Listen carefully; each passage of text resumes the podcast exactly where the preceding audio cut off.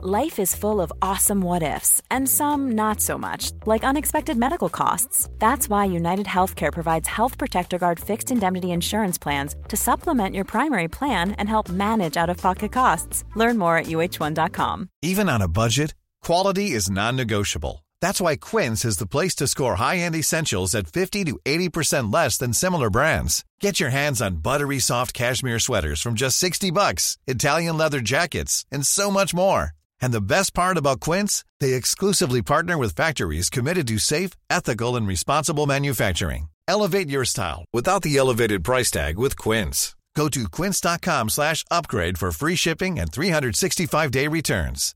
We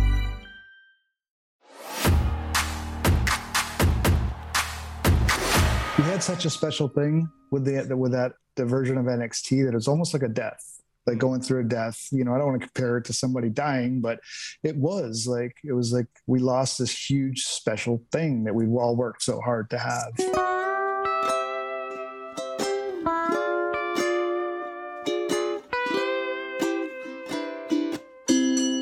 Scott Garland, how are you doing? Good, Tom. How are you? I'm I'm really good, thank you. Do, am I am I legally allowed to call you Scotty two Hotty? I know sometimes it's a bit of a grey area. Most people are, but you can call me whatever you want. Oh, hello. This is already off yeah, to a great start. Yeah. No. Uh, I, I have questions about, about being a fireman before we start. Okay, okay. okay. I don't know if I can answer them, but we'll do our well, fire away. Well, because obviously you had a little bit of time as training as a fireman, if I'm right. I did. I tried. So this is the deal on the firefighter thing is I trained, uh, I was forty years old. So I don't know how many I can. I'm not good at math. So, uh, But I, I decided to go through the fire academy a few years back. And uh, so I went through fire, went through the paramedic, the E M T part of it, and then started volunteering and uh, decided it wasn't for me. So I never saw any, um, uh, never saw any real fires. Um, went to a couple car accidents and stuff like that. But then from what they tell me, like, that's kind of the job now, but with, uh, with cell phones and smoke detectors and, and, and uh, all the new, uh, all the new fire preventative stuff. There aren't a lot of full full fires anymore. I mean, you see them, right? But mm. uh, did they let you go down the pole or not? You know what? The only fire pole I've been down was in um, Aberdeen when I went over there to do uh, a show over there. They they took me to a fire station and uh, I went down the pole. So what was it like? It was actually over- did it hurt? I knew, you knew you were getting the big questions, Scott. You knew you were getting the big questions.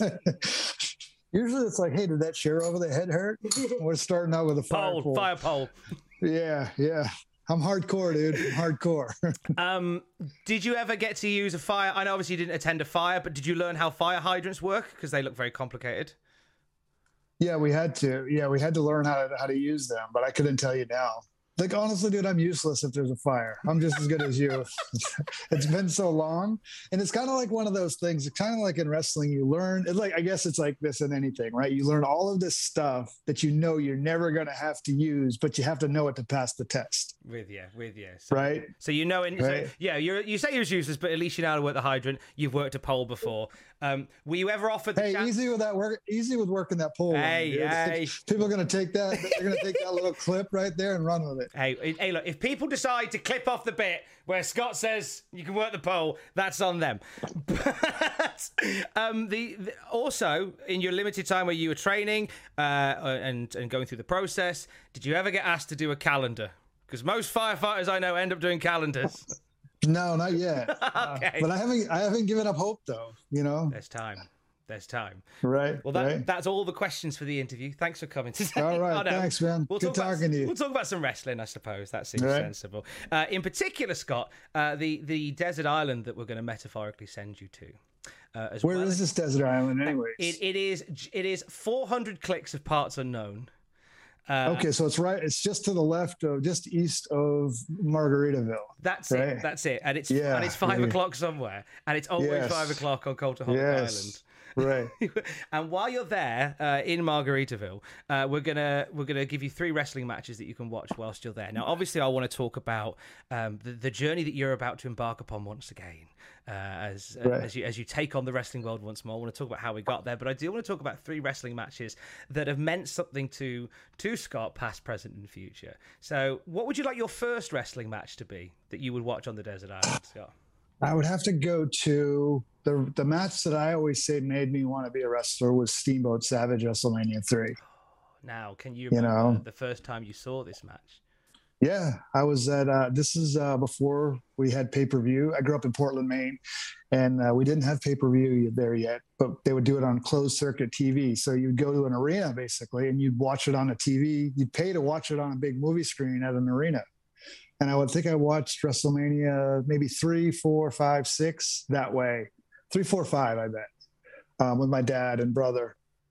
Um, and, uh, it, you know, the, the big match at WrestleMania three, of course, was Andre Hogan, which was phenomenal storytelling. But the, the match that, that really made me want to be a wrestler, I always say, is the Savage Steamboat. Like, it was just, and it holds up. I, you know, I watched it recently and it still holds up to me. You said in previous interviews as well that you were never, uh, you, you weren't like a, a Hulk Hogan guy. You were more into the smaller guys, and that kind right. of is a great example of of smaller guys tearing it up, isn't it? Right. I mean, and, and what's funny is they're not, Steamboat and Savage aren't small guys, right? But in the wrestling world at the time, what well, they were probably two twenty-five, two thirty, you know, but in the wrestling world at the time, they were small guys, and I could relate to them a little bit better. And, you know, I like the athletic style. Now, I wasn't a Hogan fan at the time, but um, when I saw Hogan for the first time in Portland, Maine in person, dude, the pop on his, when his music hit was unreal. And, you know, as I've got more into wrestling over the years, I've, I've come to appreciate what he did and what he does. You know, he's the, he's the, the one of the best that, that working an audience, you know. What's a moment from the Steamboat Savage match that always stays with you when people talk about it? Uh, I just honestly do. I think it was just the action. I don't know if you can really pinpoint one moment in that match. It was just the action that wasn't really seen at that time. It, it feels like to me, like, you know, um, it's more of a style that's worked today, the faster p the faster pace and uh those beautiful Steamboat arm drags, you know, um and two, just I mean, you talk about the ultimate baby face versus the ultimate heel at the time with Savage, you know, with the Elizabeth and the George Steele on the outside. Like, it's awesome, right? What was the atmosphere like at those closed circuit showings? Because there's a few people that we spoke to on this show say like their first uh, instance of, of seeing wrestling was at these closed circuit theater shows. I mean, we didn't get that over here so much. Was really? it, was it was it like being at an arena with like the with, with with cheers and boos and stuff? Was it a bit more subdued? What was it like?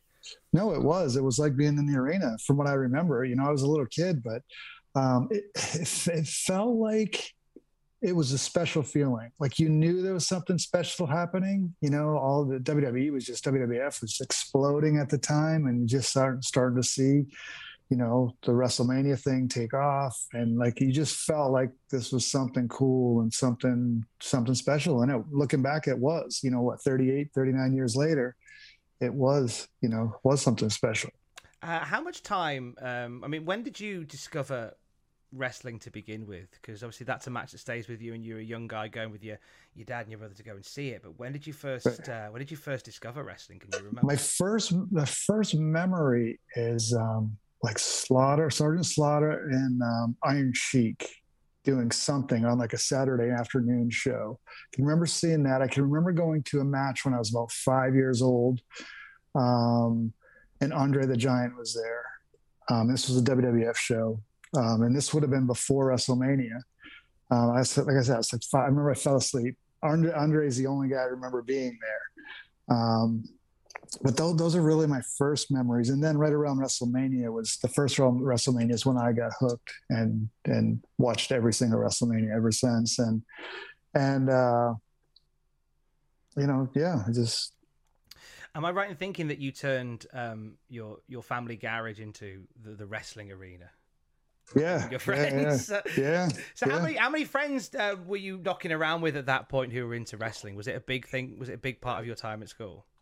Uh, in the- so it was me. It was, so it was me and another guy who lived down the street. We were like obsessed with wrestling, and uh, well, I, fu- I found out he liked wrestling, and I was like, dude, this guy's just like me. Like he's obsessed. But then I, I went to his house, and he had pictures with like Roddy Piper and Randy Savage, and I was like, what the? Like this dude is like way in deep. Like, you know, and he's like, this is like pictures out back in the arenas, you know, in the backstage area, and uh, his his mom was friends with an old time wrestler named Jackie Nichols, and that's how Jackie Nichols would bring him back to meet these guys. But then, but then this guy, his name was Gino. Gino and I met this guy, these other two guys at a show um, in Lewiston, Maine, and like they were obsessed with wrestling also. And but they had like, you know, belts they had made, and they had like, you know, spandex tights and pants and boots, and like, so the four of us started hanging out, and we built this makeshift garage. Uh, ring in my mom's garage, like you were talking about, with all of the, the mattresses. And um and dude, that's how we learned, was was in that in my mom's garage. And then we met a guy who had a ring,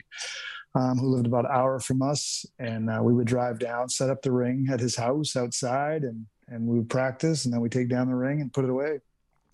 Well, I like the fact as well that it was it was in grade school that you learn the move that you become the mo that would become most synonymous with you. It was the first right. time you busted out the the worm was when yeah. you were in grade school. So can you can you recall the first time you did it, like all the way back in grade school, and like what was the circumstance? Yeah, I mean, it was... well, no, we used to drag out the cardboard, you know, and break dance at recess. You know, like I would say it's like fourth, fifth grade maybe, and uh, that's when break dancing was really popular, and. Uh, We would do all the backspin and the, the moonwalk and the, you know, the the, the worm, and and uh, you know, who knew that, you know, so many years later that that would be what I would be known for, and uh, what what really put me on the map, you know. And so, were you big into break? We'll see, we'll see how that's working out when I'm seventy, but. I mean, yeah, we'll worry about that in in many years' time. Were you right. were you big into breakdancing then, Scott? Oh yeah, well in grade school. Mm. Oh yeah, that's that was the only kind of dancing I ever did. Yeah, it was was uh, break dancing. Who were some of the people that inspired you in break dancing? Oh, it was just like the movie like Break In and Break In Two, Electric Boogaloo. Those movies were out. Those were really popular, you know. So it was like like Turbo, and what was the other dude's name? Uh, something Ice. It wasn't Ice T, but it was something. Maybe it was just T or T Bird or something, like T Bone or something T. Um, But, you know, that's that's those are the guys I watched. Um, when did you decide? Obviously, because you, you you know you got the mattresses out, and you've and you you've got the connection with the rig and stuff. Was it was it around that time, even when you were in, messing about in the garage, that you knew this was going to be something you wanted to do, like as a wrestler? Dude, I don't remember it really ever being something that I didn't want to do. You know, like I just felt it when I was younger. Like this is this is what I want to do my whole life. I never had a aspiration to do anything else, you know, and, and you know, I've gotten my in the ring for the first time when I was like fifteen years old. That was once once that happened. It was had my first match when I was sixteen, and it pretty much took off when I was after sixteen. I was working somewhere around New England every weekend, you know, two three times sometimes.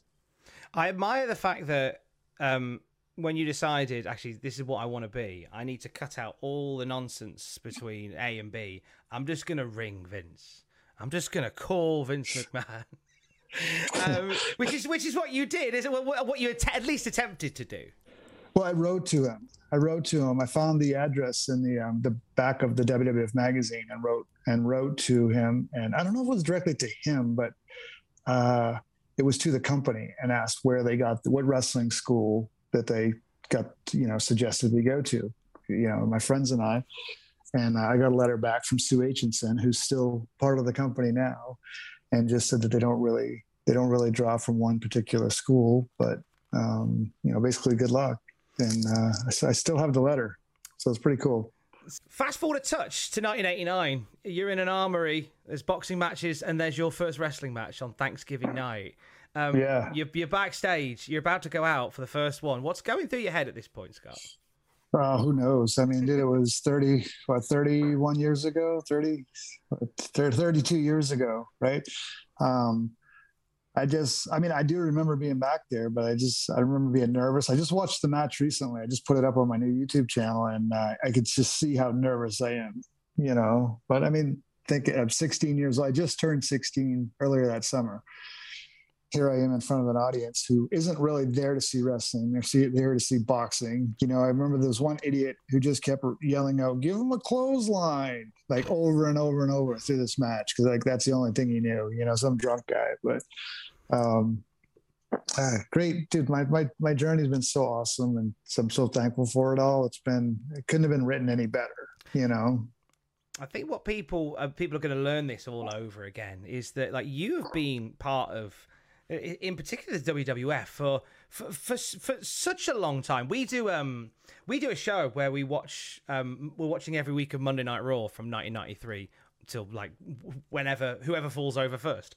Um yeah. and uh, and it's amazing to see, like, even like there there you are, you're front and center on right. so many episodes of Raw. Like, long before we met Scotty two Hotty, there's Scott Taylor, and he's in the mix yeah. with everybody. Like, you were you were doing W W F stuff when you were still in in high school. Like, is that yeah. is that a weird place to be when when W W F and wrestling is so popular, and you're kind of on the on the periphery at of it whilst you were at school? Yeah, well, I so I started in ninety-one. I was a junior in high school, and uh which is crazy to think back on now. Like, I can't imagine that happening now. Like, it was just a different time, right?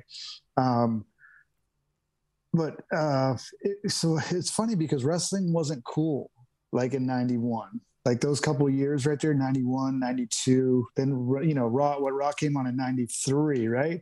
And uh, I think I was on the, my first Raw was, like, the third episode of Raw from the Manhattan Center with Bam Bam Bigelow. But you know, once Raw started to take off and it started to become cool, it was, it was cool, you know, but I kept it kind of hidden the first few years because I was worried about what people were going to think, you know. Did anybody ever, but surely people would have seen, or was it a case because it wasn't cool? Like, by acknowledging you, they revealed their dirty, dark secret that they were wrestling fans. Was it almost like a speakeasy type thing? Um, no, I mean, everybody, everybody, once it started to come out, it, it was, everybody was cool with it, you know? Um, but I would be the guy, I'd be wearing like the Zubaz pants, the, the, the tiger, tiger, the tiger stripe pants, and then with the cowboy boots on, you know, the Zubaz tucked into the cowboy boots because I saw the wrestlers doing it, you know, cause I, I would show up to the arenas early to try to meet guys. And I'd see like guys like Shawn Michaels and Pat Tanaka wearing their cowboy boots with their Zubaz tucked into them. So I would dress like that when I went to school, and they would, uh, you know, of course, get made made fun of, you know. But you, but you were inspired to to buy cowboy boots based on what you were seeing the guys wearing backstage. Dude, that was my whole life, my whole world. Everything, everything revolved around wrestling, you know. And really, it was W W F because that's all I really. A little bit of, um, you know, a little bit of N W A right before it became W C W, I guess, and then, but we didn't really get uh W C W up in where I lived. Like, very rarely would they come up to our area, and it was the closest they would come was about two hours away. So I grew up just a, you know, W W F fan. But with with the stuff at the Manhattan Center, so you're getting on T V now, is there any any words that you, of, of wisdom that you were given from anybody during those those early years in the W W F, where we're still sort of cowboy boot wearing, Zubaz wearing Scott Taylor, trying to find his voice? Was there any bits of, any pearls of wisdom that you were given by some of the guys that stayed with you? Uh, not, not nothing really sticks out I, I could think of, you know? Um, I don't know. I mean, the, the go-to is everybody always says, "Oh, save your money, save your money." You know, all the old guys would be like, "Save your money," which, yeah, they're right. But I'm also one of those people who are like, "No, spend your money and live your life now, dude. Like, you don't know what tomorrow's going to be, you know." And that's kind of what I've always lived by, you know.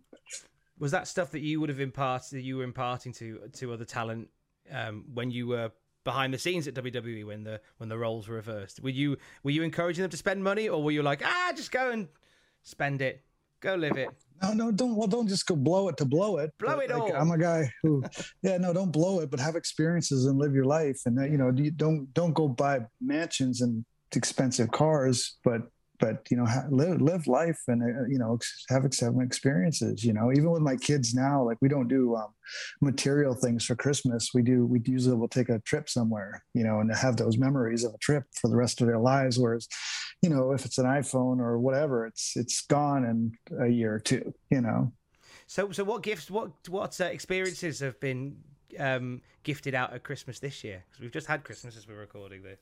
Yes, so we're, we're still debating on where we're going to go. It's like I said, it's, it's we've been taking a trip every year. The last two years has been Tennessee and uh, Nashville, Memphis, and like Dollywood area.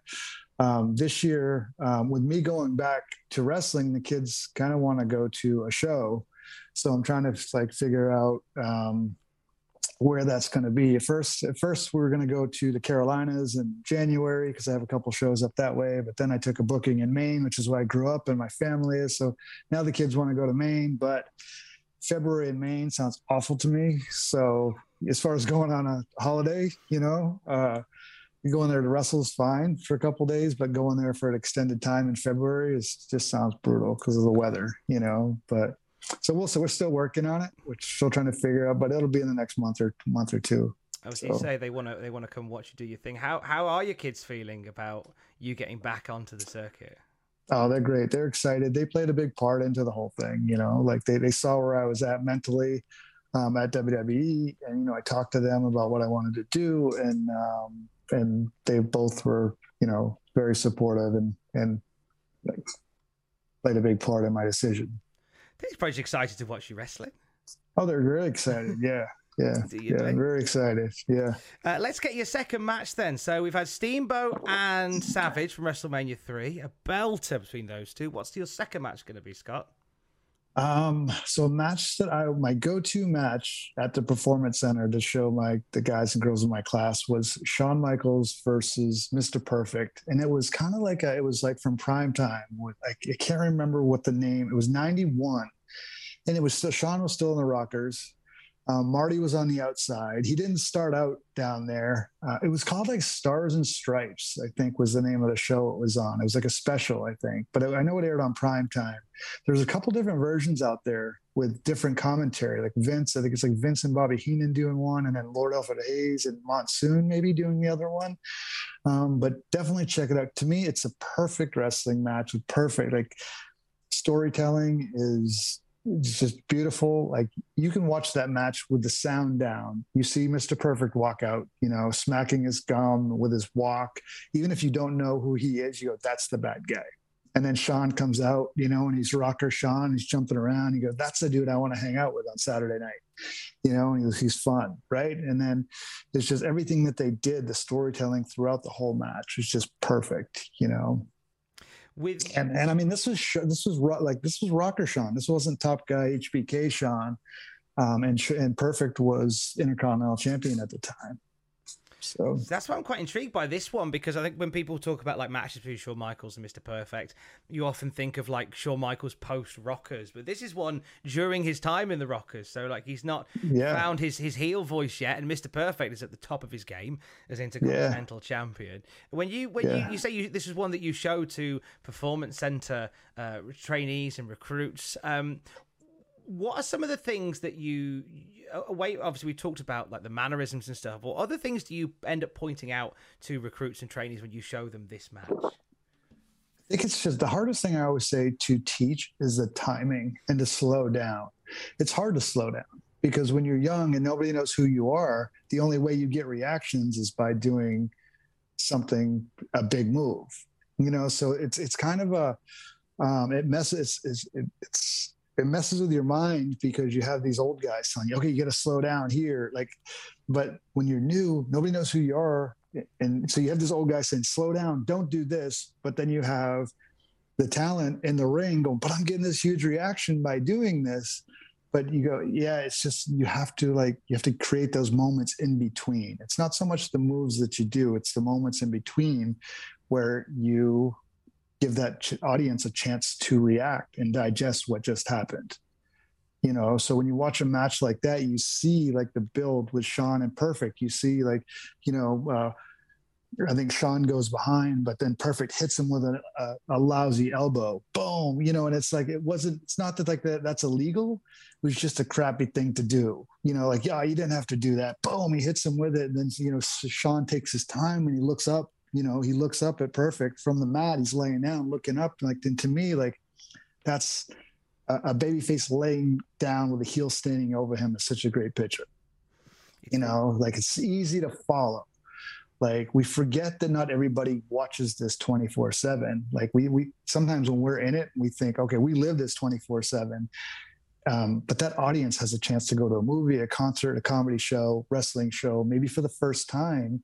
Sometimes you have to, like, always you should spoon feed them your story. What are you trying to tell? What are you trying to get across? And sometimes you have to slow that way down, especially with cell phones now, because during the show, there they are on their cell phones. So you only have half of their attention, you know, sometimes, not all the time, but.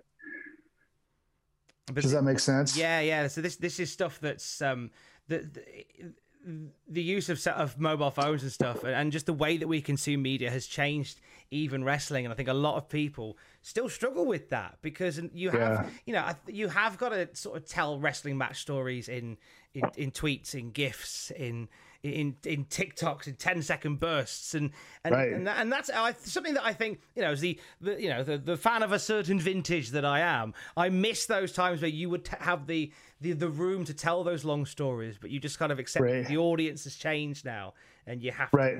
to uh, tweak what you do to right. to, to cope right. with it. You know, you do. Right. Ever catch yourself eating the same flavorless dinner three days in a row? Dreaming of something better? Well, HelloFresh is your guilt-free dream come true, baby. It's me, Keke Palmer. Let's wake up those taste buds with hot, juicy pecan-crusted chicken or garlic butter shrimp scampi. Mm. HelloFresh. Stop dreaming of all the delicious possibilities and dig in at HelloFresh dot com. Let's get this dinner party started. I'm Sandra, and I'm just the professional your small business was looking for. But you didn't hire me, because you didn't use LinkedIn Jobs. LinkedIn has professionals you can't find anywhere else, including those who aren't actively looking for a new job, but might be open to the perfect role, like me. In a given month, over seventy percent of LinkedIn users don't visit other leading job sites. So if you're not looking on LinkedIn, you'll miss out on great candidates, like Sandra. Start hiring professionals like a professional. Post your free job on linkedin dot com slash achieve today. Cool fact, a crocodile can't stick out its tongue. Also, you can get health insurance for a month or just under a year in some states. United Healthcare short-term insurance plans, underwritten by Golden Rule Insurance Company, offer flexible, budget-friendly coverage for you. Learn more at U H one dot com.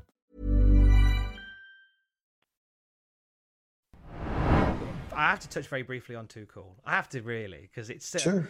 it's yeah. such a big part of what you did. And the, the, the partnership you had with Brian Christopher, um, am I right in thinking it was like you you guys found out you were being put together the night before WrestleMania? They went, oh, you're in the No, it wasn't the night before. It was the Wednesday before WrestleMania. Right. So about four or five days before WrestleMania, we found out. At least I found out. I don't know about him. But how what was your relationship like with Brian before then? Before, um, it was... Uh... we weren't friendly. We were never super friendly up until we got closer in the last few years of his life, but we were never, even through Too Cool, we weren't really friendly. It was stressful at times, honestly. Um, we were just very different people. And, uh, and, but, uh, you know, I'm happy uh, now that over the last couple of years, we, we, we, we kind of, we got closer, and we would actually talk through text or, you know, and then we kind of let all that stuff go. So it was, um, it, but, but when we got put together, it wasn't, especially because he had been Too Sexy. And then all of a sudden I'm Too Hot and we're Too Much. And I was kind of like, kind of biting on his character a little bit, you know, and I don't know how he felt about that, but I, I, I can imagine looking in like, what the heck, I was doing okay by myself. And now all of a sudden this guy's got, this guy's got kind of stealing my gimmick, you know? Did you feel frustrated by the fact that it wasn't your gimmick as well? Was there... Did I feel that way? Yeah. Did I feel? No, actually, I had wrestled as Scott two Hot Taylor. That's how it all happened. I had wrestled for, as Scott two Hot Taylor on the Independence uh, years before. Mm. And uh, I actually pitched the idea to Vince McMahon in catering at WrestleMania. I, you know, I thanked him for putting, putting us on, putting me on the show, and then told him, you know, hey, I, you know, I wrestled as Scott two Hot Taylor a couple of years ago. And uh, he didn't say a whole lot, but next T V we got there and we were, they named the team Too Much, and I was Too Hot and he was Too Sexy, and we were off and running. At least we had a little bit to grasp onto, where we had both just kind of been floating around up to that point, you know? How um how did you obviously you've you've suggested there that obviously you, you didn't see eye to eye on a lot of things during sort of the height of sort of Too Much and Too Cool. So how does how do you, you work in that situation whereby whilst you know you're in a you're in one of the the hottest acts, the hottest groups in the in the in, during the hottest time of wrestling, but you're not seeing eye to eye? How do you get by day to day on that? Well, I think the um you know, when we, well, it, none of it mattered because when we went through that curtain, it was magic. You know, that's the only way to explain it. It was magic, dude. Like nobody knew. I think even when we were out there, there was never any type of hostility or anything. It was like we were, that was what you saw that was real happening. But when we went back through the curtain, we just kind of went, we, you know, it's not that, that we, we, we didn't hate each other. It was just like we kind of were different people. And, yeah. You know, he kind of fell into the party, wanted to party, and he wanted to be Grandmaster Sexy most of the time. And I was okay being Scotty two Hotty when I was in the ring and then putting it away for the rest of the day and when I went home, you know. Was it? I would say it's a very scary, it's a very scary thing, and you'll, you'll see this happen. Um, you know, I've seen it happen a few times over the years where somebody loves their character more than they love themselves. And it's a dangerous trap to fall into. And it's, a, but it's, it's also an easy trap to fall into because you, you know, you go out to dinner and, uh, you know, the man of the restaurant's a wrestling fan that, oh, I'm going to, you know, we, we're going to pick up your bill tonight. And, you know, or they, everybody treats you a little bit better. It's an easy trap to fall into, but you have to realize they're not really, they don't really like me. They like this character that I play on television, which, dude, trust me, getting your bill paid for is not a bad thing, right? But you just so. have to understand, you just have to understand, and you have to be able to balance it all out. Yeah. Um, how did Rikishi fit into that? Because obviously you say you weren't, it wasn't that you weren't friends, you and Brian, you were just different people. Um, mm-hmm. Did did Rikishi, as when he was part of this other group, was it something that, that brought you a bit close together? Was it something that was still three people who away from it were doing their own thing? How did how did he blend into it all? Uh, he was he and Brian, I think, traveled together. But Brian and but then I, I my my riding partners back in that time were like Kane. Kane, Edge, Val Venus, and uh, Funaki were my main, and uh, uh, Mick, Mick Foley, Al Snow. Those guys were the guys that I was r- riding with. And, you know, Brian was more with, with Rikishi, and they, they kind of did their thing. You know, there were times where we would have appearances together and they would put us in a car together, but wasn't us, you know, by choice, you know, and it would, dude, like, I don't want to make it sound like it was awful. It was oh, just like, no, we no, weren't. I know. We, we, it's, it's clear that it wasn't. It's, I, I get it. Yeah. It's the fact that it yeah. was, there was no bad blood, no animosity there, no, no right. tea, no hatchets or anything like that. It was just a case of we're two people who have great chemistry together as an in-ring set. We're just yeah. slightly different people away from there. Right, right, and you see it happen quite a bit. I think you know you saw it with the Road Warriors, mm. um, and other and other you know Shawn and Marty. You know, uh, you see it, and sometimes it's it's almost uh, it's it, not almost it is like being married. You know, because you know everything you do depends on this other person. You know, I can remember Survivor Series two thousand. Oh no, sorry, not Survivor Series. Like King of the Ring two thousand. We were uh, W W F Tag Team Champions, and call time is one o'clock, five o'clock rolls around and Brian still isn't at the arena, you know, so everybody's going, hey, where's Brian? Where's Brian? Like, I don't know. I'm not his babysitter. You know, it's, it's, you know, so like that would be stressful for stuff like that would be stressful for me. You know, I, I'm a guy who likes to be on time, whereas he, he, um, It does didn't you know and I'm talking about hours, you know, or or we would say, hey, uh, let's even even like in the last couple of years when we were together, we'd be doing independent shows and and it was, hey, let's meet in the lobby at you know one o'clock or whatever, and uh, one o'clock would roll around and he wouldn't be down in the lobby, and then I'd go up and knock on his door and he'd open up the door like he was you know he was just sleeping, you know, so like that stuff just wears on you when you're doing two hundred shows a year, you know? Yeah. You say before, uh, before Brian passed that you guys um, got closer uh, through texting and calling and stuff. Was there, was there an, uh, a moment or an incident or something that happened that, that brought you closer together? Um, I, I know he got clean for a while, you know, he was, he cleaned himself up and, uh, And I just think the, the the shows that we were doing, we didn't have the pressure of a large company, W W E or whatever. Like we didn't have that pressure, so it was like, eh. And I think you know he he I think he grew up a little bit in the last couple of years. And uh, I don't know, it was weird, man. It was like the last text that I have from him is him sending me a picture of his son who was wrestling in high school, and he was in his, you know, his high school wrestling outfit. And uh, so it was, so we went back and forth about that kind of stuff, the kids and stuff, more than we ever had in our, our whole lives, you know. And, and uh, my son uh, did a, maybe a two week tour of um, the U K back in like fifteen, twenty fifteen, Rikishi, Brian, Rikishi and I, and I brought my son Keegan, and uh, he, you know, he just treated Keegan really good. And, and uh, you know, maybe that was part of it. I, I don't know, but it was, it was, it was, I'm glad we had that time though. Yeah. It's nice that you guys managed to, to leave on such a high note, essentially. Yeah, on such a for high sure. Note. Um, you're, what you're about to embark on now is is a, a, a taking over the world once again, which is great. And you did something similar in two thousand seven, and and I I love the I love the the parallels here, because I remember in oh seven when it was announced that you'd gone from W W E, and it was within like the, the click of a finger. It seems like like suddenly you're everywhere. You're you're you're, yeah. you're going all over the world again. Um, yeah. Was the Did it did it go that way, or was was there was was it a slower process? Was the release something you were surprised by? I uh, no, not surprised at all. Mm. Um, I actually I had signed a three year contract the year before I was released in two thousand. So two thousand six, it must have been. I signed a three year contract, and I sat on that contract for about a month before I signed it. Like I was ready to be done then, and that was one of my biggest regrets, was signing that last contract, because I wanted to walk away on my own, and I didn't. And then in two thousand seven, I had a back injury, and the day that I got cleared by the doctor to come back to work at W W E, they called me and released me. So the creative had nothing for me. Like, okay. Um, but anyways, um, you know, and then like the natural progression then was to go back to the independence. So um, this time feels a lot different, and it feels a lot more special to me. I, I don't know if it's because I felt like I was maybe done.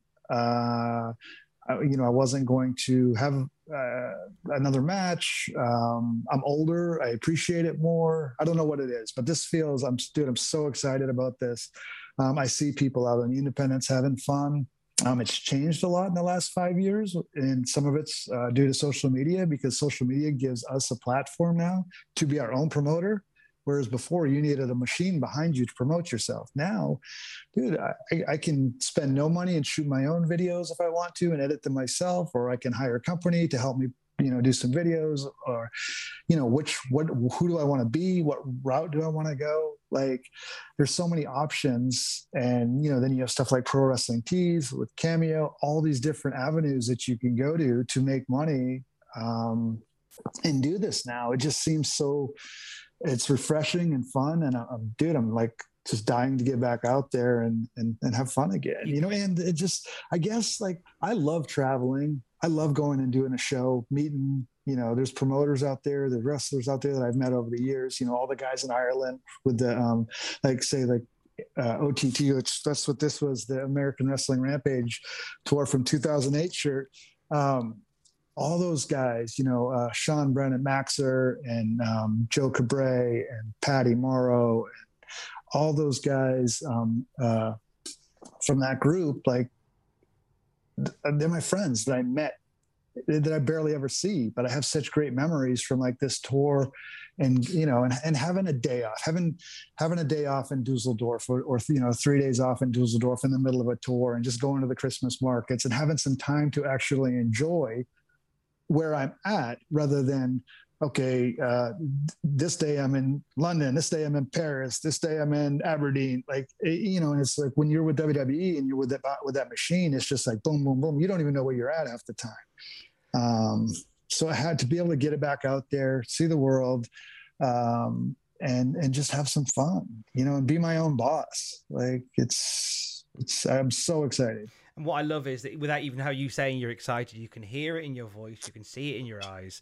Like this is this is you coming alive after um, yeah. working working behind the scenes within W W E for so long. If I can just just ask you, because like the the your your departure very much caught us off guard when when we read about it, and I just I'm just curious to know. Like, because you've been doing, you've been part of the system, part of the machine, as you say, for so long. What was, was there, was there a particular moment where you decided, right, that's it, I'm, I'm away? Was there a particular moment? It wasn't really one thing. It was just over maybe the last six months to a year. I think it started, you know, during the pandemic when everything shut down, you know, then the releases started happening. I think the releases took its toll on me as a coach and as a person. Um, we're always encouraged to, you know, bu- build relationships with the talent, you know, get them to trust you and, and uh, create the relationships. And, and, you know, you do that. And then you're sitting home on a Friday night and all of a sudden your phone starts lighting up and Twitter is blowing up with all of these releases of people that you were just sitting in class with three hours before, you know, and uh, I think that got you a little bit. And, you know, so that was kind of the beginning of it. And then everything just started, started to kind of change maybe a year ago, you know, and then people from my tweet the day that I asked for my release, you know, I put out about the yellow and gold, you know, was, was, was special. And it wasn't, it's, it wasn't so much about the rebranding of the show. The show is what it is, you know, um, it just, it's just, um, all those people are working hard behind the scenes to make that show happen now and trying to make something out of it, but just something changed. And, uh, the, when I, the, the, the, I'm sorry, I said yellow and gold, the, the, the gold and black, you know, we knew, we, we knew what you meant. We knew what you meant. It's fine. Um, it, it's, uh, it, there was just something very special about that. You know, even in the locker room, like the, We Are N X T thing was a real thing. That wasn't just a marketing a marketing slogan, a marketing campaign, whatever you want to call it. That was a real thing that everybody took pride in. And we knew we had something special. It was something that wasn't, I had never been around in my time in wrestling. Um, everybody just took a real pride in it. We'd go into, a, you know, we go into a SummerSlam weekend or a WrestleMania weekend and we would steal the weekend. You know, the takeovers would be the best part of the weekend and nobody can deny that, you know, like, um, those guys would just go out there, guys and girls would go out there and kill it. And there was just even the road shows. You know, I was the main producer on the N X T road shows, traveling shows. Uh, it would always be me and somebody else, but like they were special shows. We would always make special moments, um, and uh, they were fun. You know, we would travel as a group on the buses, and uh, it was just as opposed to like, you know, Raw and SmackDown. Everybody has their own cars or tour buses and kind of does their own thing.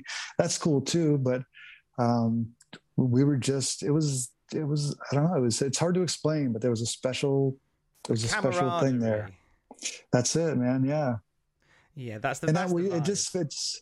We started to lose that, I think, somewhere along the way. And I don't know, you know, Hunter was, was definitely a big part of that, you know, and, and, um, he always said like, if we could just bottle this, like we could make millions on it, what we have here, bottle this feeling. And, you know, he was absolutely right. You know, and somewhere along the along the line, it uh, it all just went away for for me, anyways. You know, have you spoke to to Hunter since uh, you announced that you were leaving?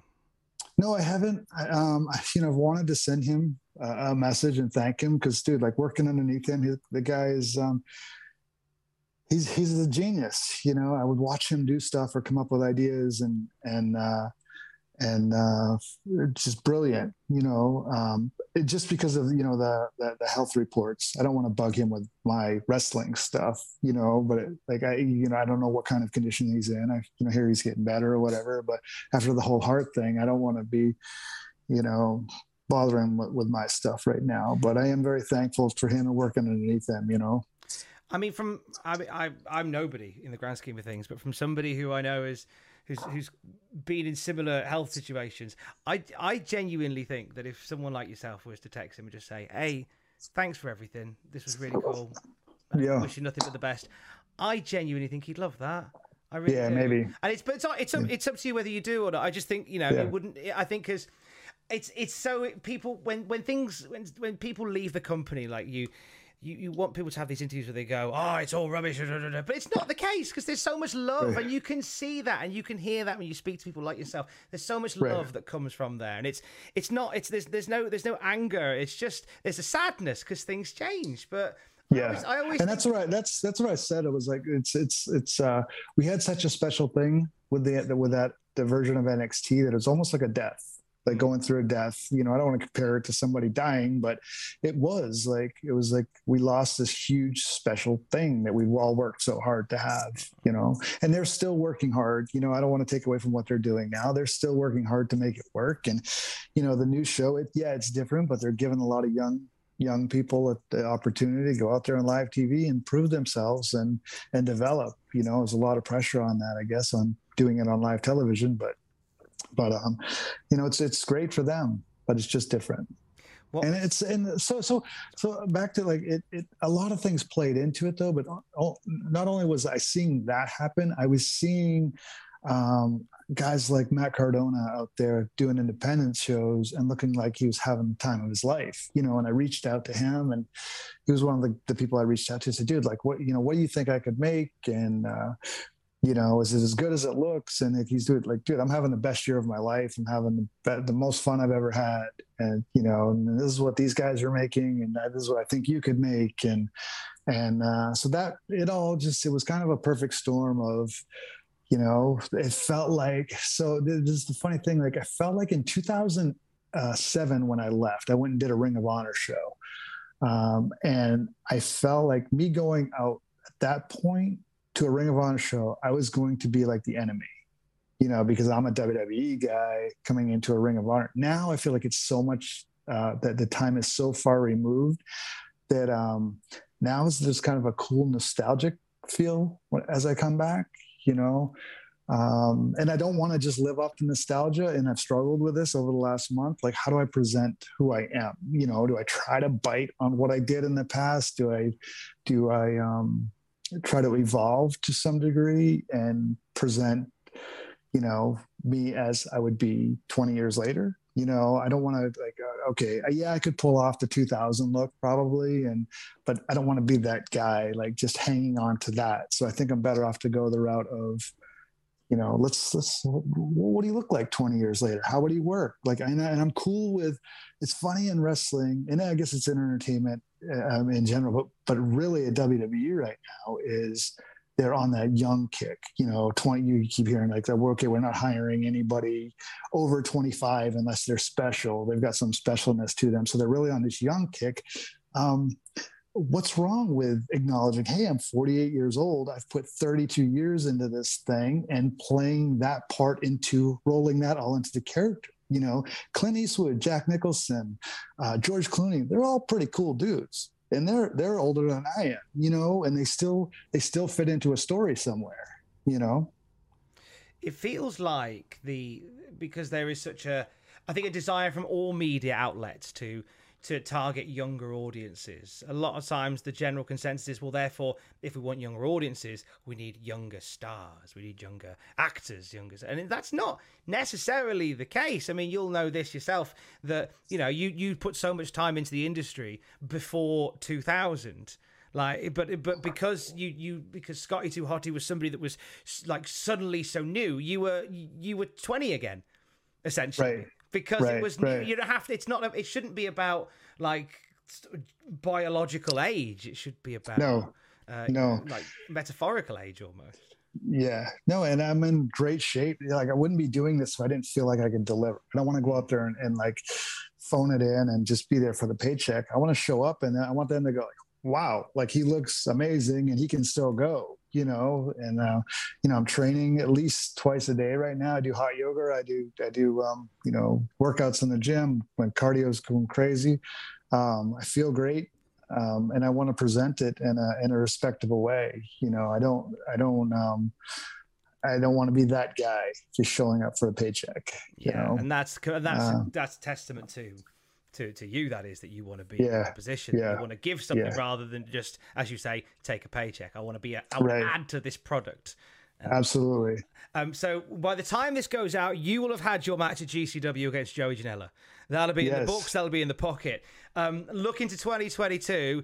Uh, is there any other matches that you that you can announce, or if you can't, who across the industry would you say you are most excited to to possibly cross paths with? Um, so I would love to work with all of the guys that I had at N X T, the guys that were in my class that that got released, you know, the Karrion Karrion Crosses, the Blake Christian, um, those guys, you know, Alex Zane, all, you know, all those guys that were released that uh, never really got a, a, a fair shake, I don't think. Like, the, those are the guys I want to work with, you know, and as, as I released on my goals list, like I want to go to Mexico. I've never wrestled in Mexico. Um, I want to go there, at least wrestle there once. You know, I want to go back to Japan, do that. Um, I want to go back to Australia, coming back to the U K. And, you know, there's already, I already have about ten days lined up over there. Um, Wales, Ireland, uh, Scotland, uh, England, you know, and some of those will be seminars right now, but um there's gonna be a lot of shows too, you know, and there's been a lot of interest, so hopefully I'll be back. I, you know, that's March. I'd love to come back in the summertime and do more. So uh I had a group reach out to me from Poland, so th that's what I'm talking about, dude. Like, I've had people kind of knock me f on social media. Shocking that people knock people on social media. I know, I know. Right, they're right? Always so nice normally. And dude, so it's been ninety-nine percent positive, everything, but those little ones stick. Those little ones stick oh, out. Don't right? they when just? You, knocked, you can have right? like a hundred people right. say how how wonderful it is to see you back, right? And there'll be the one guy going, "Scott, no. bit of bugger yeah. off," and that's all you yeah. think about. That's all you yes. think about. Yeah, yeah. And uh, you know, so I've had people write like, "Oh, so you're leaving like W W E to go wrestle in bingo halls and church basements?" Right. Hey, you know, you know what?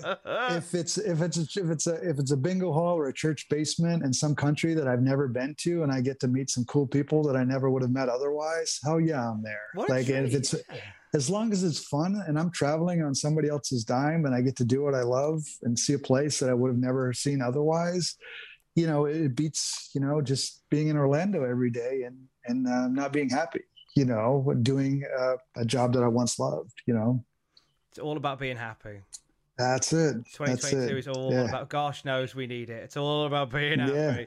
Um, yeah. We, we've got to get to um, your, your, well, we want to, we want to shout about where people can find you. Before we do, let's do your third and final match uh, on your desert island. We forgot about that part. Uh, Ricky Steamboat and Randy Savage was your first match. Uh, we had, uh, Mister Perfect versus Shawn Michaels uh, from Primetime, from the Stars and Stripes special for match two. What's your third yep. match going to be, Scott? So the third match is something that are a little bit more current, but and I, I don't have a lot of things I can pinpoint in it. All I know is the crowd was electric and it made the match, and that's Gargano Cole Brooklyn. You know, I, I can't even say, hey, I don't re even remember the very many moments in the match. I just know how I felt when I saw it. You know, and that's, I think that's an important thing in wrestling. Like, you know, when, you know, when it comes down to moves and, you know, things that happen, like people are going to remember how they felt, not how, what you did necessarily. You know, if you go, okay, I felt awesome, or I felt lousy, or even, even if it's not wrestling, I think, right. Like if you meet somebody, you might not remember what they said, but they, you remember how they, how you felt when you were around them. Right. So, um, it was just one of those matches that was like, man, like, I want to be out there doing that. I want to be in front of that crowd, you know? Um, so other than that, I don't have a lot of memories of it. It just, uh, and two guys that I love, like, lo I mean, love, love, love, like Adam Cole is, um, and, and Johnny, both one hundred percent professionals, like never, never, uh, I don't have a negative thing to say about either, either one of them, just, uh, great human beings and, um, professionals at what they do. So, it's such a pleasure to work with both of them. Where would you have been, um, sort of proximity-wise, when that match was going down? Were you were you producing N X T at that point? You I was. I was. Uh, so here's the funny thing. I was actually. I wasn't at the show. I didn't see it till um, afterwards. Um, but I was producing at WrestleMania Access. I was doing matches down the street at Access um, that that night. Um, And so I didn't see it till afterwards, but just like watching it and being like, man, like that's, those are the times you go, oh man, I wish I was still wrestling, you know, wish I was in front of that crowd. A crowd can make a, a crowd can make a, a match, you know, crowd reactions. I think that's why so many people like yourself went through those, those, those real dark mental spaces during the last eighteen months or so, or, or nearly twenty-four months or so, where you didn't have crowds to play in front of. And then yeah, oh, it's awful. awful. I can't even imagine. It must have just uh, been like telling, it must have been like a comedian telling jokes in an empty hall. Like, and they were doing that. Com comedy co comedians were doing that, right? Like they were doing oh. Zoom shows from home. Like, I had a and friend who was tell, doing them, and it tell, was just making my heart oh, bleed. I felt oh, so, oh, oh, I cringed for oh, them. It was horrible. God love them. God love them. The yep. stuff they did was so good. But oh, God. Yeah. I cringed a bit. Yep. No, I would tell my guys and girls, like, I feel for you guys. Like, I don't know how you go out there and do it. I don't know what I would do. As, you know, honestly, after thirty years of doing this, like, how do you go out there? Everything I do is re crowd reaction. Like, I'm just so, at the, especially at this point, I'm so, like, you know, conditioned to play off the crowd, you know, and feed off that crowd. How do you do it when you can hear a pin drop in the in the building? The idea know? of not hearing so, the crowd go W O R M, but hearing footstep, footstep yeah, footstep, yeah, footstep. yeah, and yeah, and hearing me sucking wind because I'm blown up. It's not entertaining, you know. Um, so I, you know, I felt for them, and uh, anybody who went through that time, you know, a guy like Drew McIntyre, who was the, the you know basically the top guy of the company going through that, and Roman and. Like they they deserve all the credit in the world for for getting that company through that time. Absolutely. You know, absolutely. And and I'm excited to see um, now we're back in front of fans as long as we possibly can. Uh, I'm excited to see what you do back in front of fans as well in twenty twenty-two. Oh, I can't wait, man! I'm it's so be... excited to get out there. Yeah, we, we want to get your diary like full to bursting, annoyingly full. We want champagne problems for Scott in twenty twenty-two. Yeah. So um, if people want to get you on their shows, uh, you're in the U K. So what are your dates in the U K? Because I want I want to make sure you're busy in the U K. As of right now, I'll be there the first weekend in uh, March through. So it's it's nothing is is there's there's stuff booked, but there's no definite times on when I'm going to get there or when I'm going to leave. I just know that I will be there the first weekend of March, and I have to be back in Florida by uh, March nineteenth for a signing here in Orlando. So I'm still trying to fill stuff in between there. Um, it's I've got it pretty filled up right now, but I have a few dates left on it. So. Um, and if anybody wants to reach out to book anything, it's S two H book, S two H booking at gmail dot com. And then, uh, you know, all through my social media and whatnot, there's links. So is there anywhere in the U K that maybe you've kind of roughly got an idea where you're going to be that you're excited to visit, maybe revisit? Um, Liverpool. I'm going in to do the T N T show in Liverpool. Brilliant. Um, on the the tenth or the eleventh, uh, and then I'll be down in Wales on I think the sixth for a show. Um, I think I think as of right now, Scotland's just going to be a seminar, but that's of right as of right now. But um, you know, I'll release more details as they as they as they come out. But um, like I said, I'm just so excited. I'm glad to go back to Liverpool. I did a show there a few years back, and I didn't get a lot of time there. And I'm, trying, I'm trying to, I had, at first it was lined up where it was, you know, it was four days in a row with four, four, a show every day, like Wednesday, th uh, Thursday, Friday, Saturday, Sunday. And I was in like four different countries. And I was like, dude, I, I don't want to do it like this. You know, like I said before, I want some time. So I, The, the Wales promoter actually moved a show to, I think it's the sixth, Sunday the sixth, I'll be in Wales. And as of right now, that's where it kicks off. But I have what, Friday, Saturday available, you know, for, as far as show dates. There's like seminars we can do during the week or signings or whatever. So, and that's another thing, like I didn't really like or enjoy doing um, seminars before going to the Performance Center and becoming a coach, but I fell in love with coaching while I was there. So I'm actually looking forward to get out, getting back out there and doing some seminars and, um, you know, coaching people who have like a real passion and really want to do this. Like it, it'll be cool. It'll be cool for me. Like I'm just so excited about it all. And if you're lucky, um, Scott will wheel in uh, a table uh, a, a T V on a on a table, and he'll and he'll get you to watch Mister Perfect versus Shawn Michaels from prime time. Everybody should watch it, man. It's it's art. It's the perfect. Uh, what we do is art, and it's the perfect art of, of what we do. Uh, it's been honestly, as as somebody as a as a wrestling fan for as, as a certain of a certain vintage, it has genuinely been the the, the best time chatting to you, Scott. And I can't thank yeah. you enough for making time for Cultaholic, mate. It's been an absolute pleasure. Thank you. Thanks, Tom. I appreciate it, man. Hopefully, come on, come on out, and I want to meet you in person. Oh, I'm mate, I'm don't stop. Try and stop me. Well, that sounds really weird. I'm not going to run at you, but I'll be, I will be respectfully in the vicinity when you're in the U K. In March. Awesome, dude. Thank you can you so show much. me how to go. You can show me how to work the pole. There you go. Ever catch yourself eating the same flavorless dinner three days in a row? Dreaming of something better? Well, HelloFresh is your guilt-free dream come true, baby. It's me, Keke Palmer. Let's wake up those taste buds with hot, juicy pecan-crusted chicken or garlic butter shrimp scampi. Mm. Hello Fresh. Stop dreaming of all the delicious possibilities and dig in at hello fresh dot com. Let's get this dinner party started.